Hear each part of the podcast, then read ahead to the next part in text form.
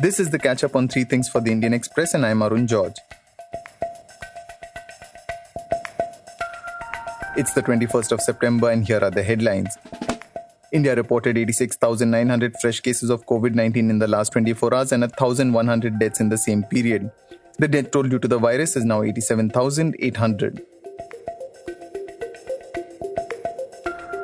After the chaos in the Rajya Sabha on Sunday over the passing of two agriculture related bills, eight MPs, including TMC leader Derek O'Brien and Aam Aadmi Party leader Sanjay Singh, were suspended for the remaining part of the monsoon session. The suspension was imposed for their unruly behavior during the passage of the farm bills. Rajya Sabha Chairman Venkaiah Naidu rejected a notice for a no confidence motion against Deputy Chairman Harivansh that was sought by opposition MPs. The eight suspended MPs later protested outside Parliament. Prime Minister Narendra Modi said that the agriculture related bills passed by Parliament were the need of the 21st century India. He reassured farmers that the government purchase of their produce, coupled with the minimum support price mechanism, will continue. He said that a clique of people was exploiting farmers and stated that this needed to change.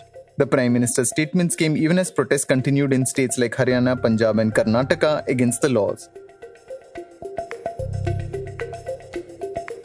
The Maharashtra government filed an application before a larger bench of the Supreme Court seeking the lifting of the apex court stay on the implementation of Maratha quota in jobs and education. The state government's move comes even as protests were organized by various pro quota Maratha bodies in the state. A Maharashtra government minister said that they will try to ensure that the application is heard soon. The Supreme Court had earlier stayed the future implementation of the 2018 Maharashtra law that granted reservation to Marathas in education and jobs. The Sensex plummeted 812 points while the Nifty fell 254 points as markets globally fell over fears that there could be a fresh round of lockdowns in Europe.